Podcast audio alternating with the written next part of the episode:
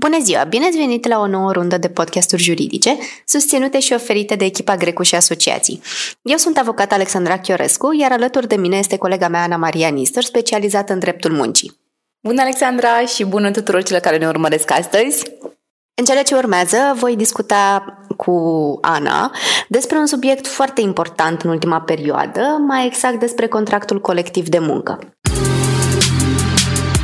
Asculți Grecu Partners, unde afacerile întâlnesc avocatura.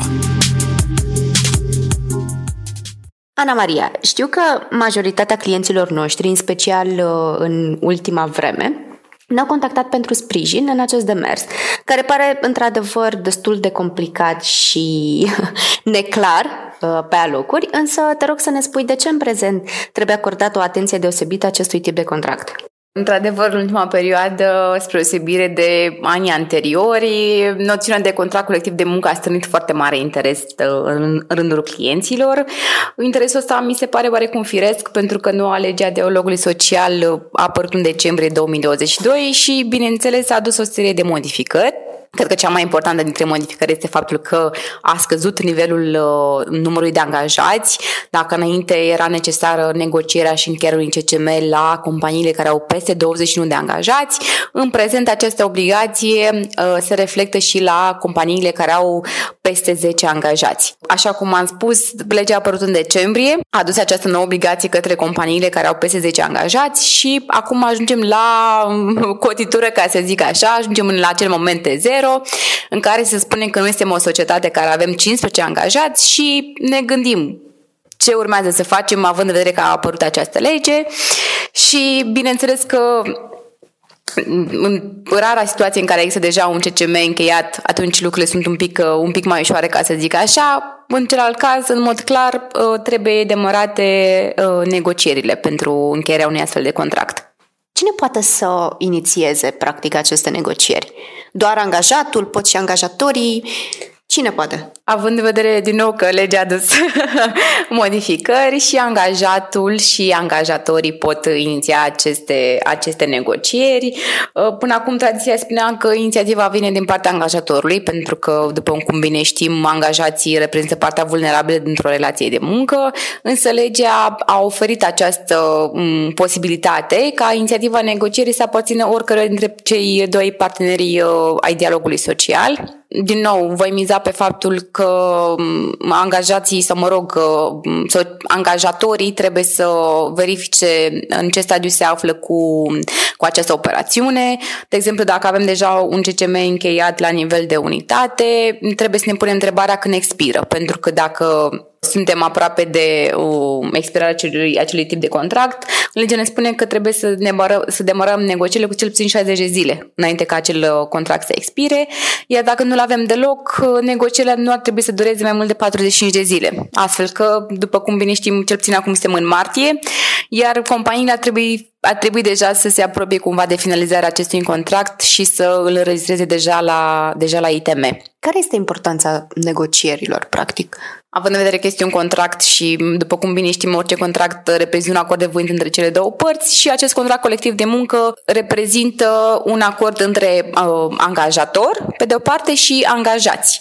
Uh, părțile acestui contract, chiar dacă în linii mari se numesc între angajator și angajați, angajații nu pot semna împreună toți, să spunem, 100 un contract colectiv de muncă, ci este foarte important ca ei să-și desemneze un reprezentant sau mai mulți reprezentanți în funcție de numărul acestora din companie, care să îi reprezinte și să negocieze în numele lor acest, uh, acest contract. Foarte puțin probabil, dar astfel cum am văzut uh, împreună din practică, există și posibilitatea ca angajații să nu se decidă practic asupra unui singur reprezentant.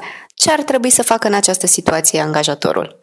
Din păcate, legea nu oferă posibilitatea de a ne eschiva de la, de la această alegere. Într-adevăr, am confruntat și cu această situație, după cum bine ți amintești, în care angajații nu reușeau să voteze uh, un reprezentant sau, mă rog, doi, în sensul în care nu se întrunea cu forumul necesar prevăzut de lege, adică nu se depășea cea de jumătate plus unu a numărului de voturi pentru o persoană sau două care se reprezinte.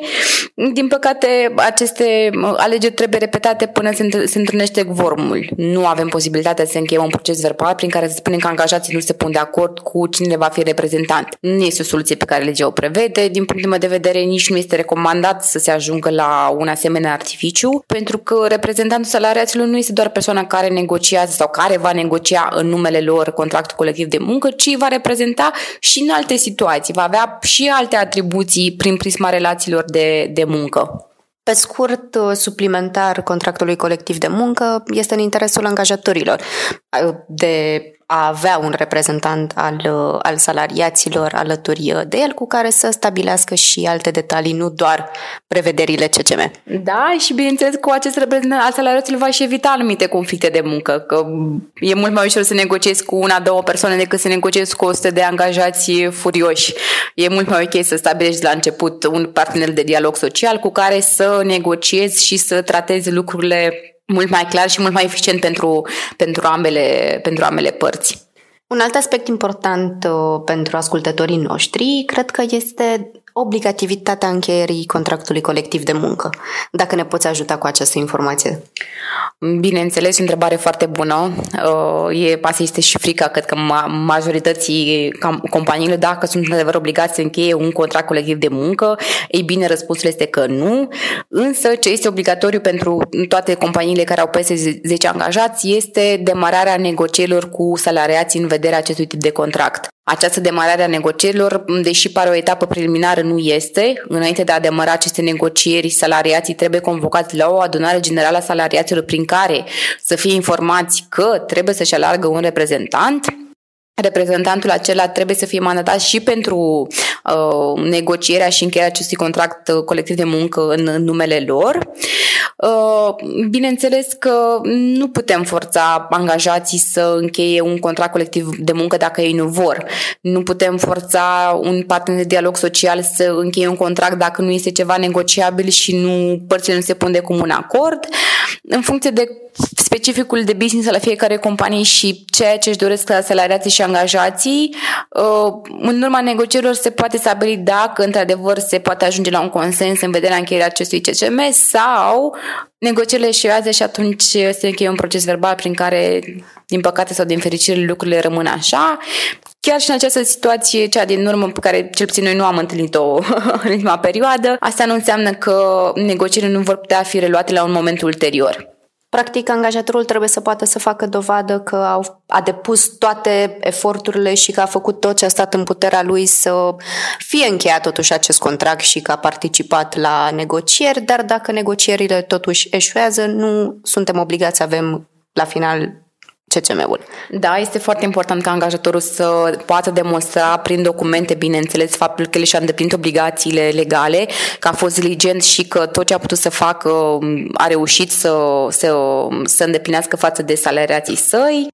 Aceste documente sau aceste procese verbale sunt foarte utile în cazul în care ITM-ul vine în control, pentru că în cazul în care angajatorul rămâne în pasivitate sau nu își îndeplinește obligațiile de înregistrare a contractului colectiv de muncă sau intervine în negocieri sau intervine în uh, modalitatea de alegere a reprezentantului, acesta este pasibil de, de amenzi contravențional, care din păcate nu sunt chiar, uh, nu sunt chiar uh, mici, ca să spun așa.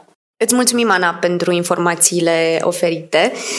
Să sperăm că acestea au fost de ajutor ascultătorilor noștri, mai ales că este totuși o modificare destul de nouă, având în vedere că a intrat în vigoare din decembrie 2022. În continuare există neclarități și anumite frici, să le numim așa, ale angajatorilor în ceea ce privește procedura și ceea ce înseamnă de fapt să ai un contract colectiv de muncă la nivel de, de societate față de, față de angajați. Da. Mulțumesc mult, Alexandra, pentru, pentru discuția de astăzi și pentru, pentru interesul manifestat față de acest subiect. Le mulțumesc tuturor celor care ne-au ascultat, le mulțumesc și celor care ne trimit foarte multe mesaje pe adresa de office a societății noastre și pe rețele de social media. Sper, dragilor, că am reușit să răspund în mare parte la toate întrebările și nemuririle cu privire la acest, la acest contract colectiv de muncă. Sper că următorul subiect pe care îl abordăm să fie la fel de interes pentru, pentru ascultătorii noștri și să reușim să punctăm cele mai importante aspecte pentru, pentru voi. Mulțumesc! Asculți Grecu Partners, unde afacerile întâlnesc avocatura.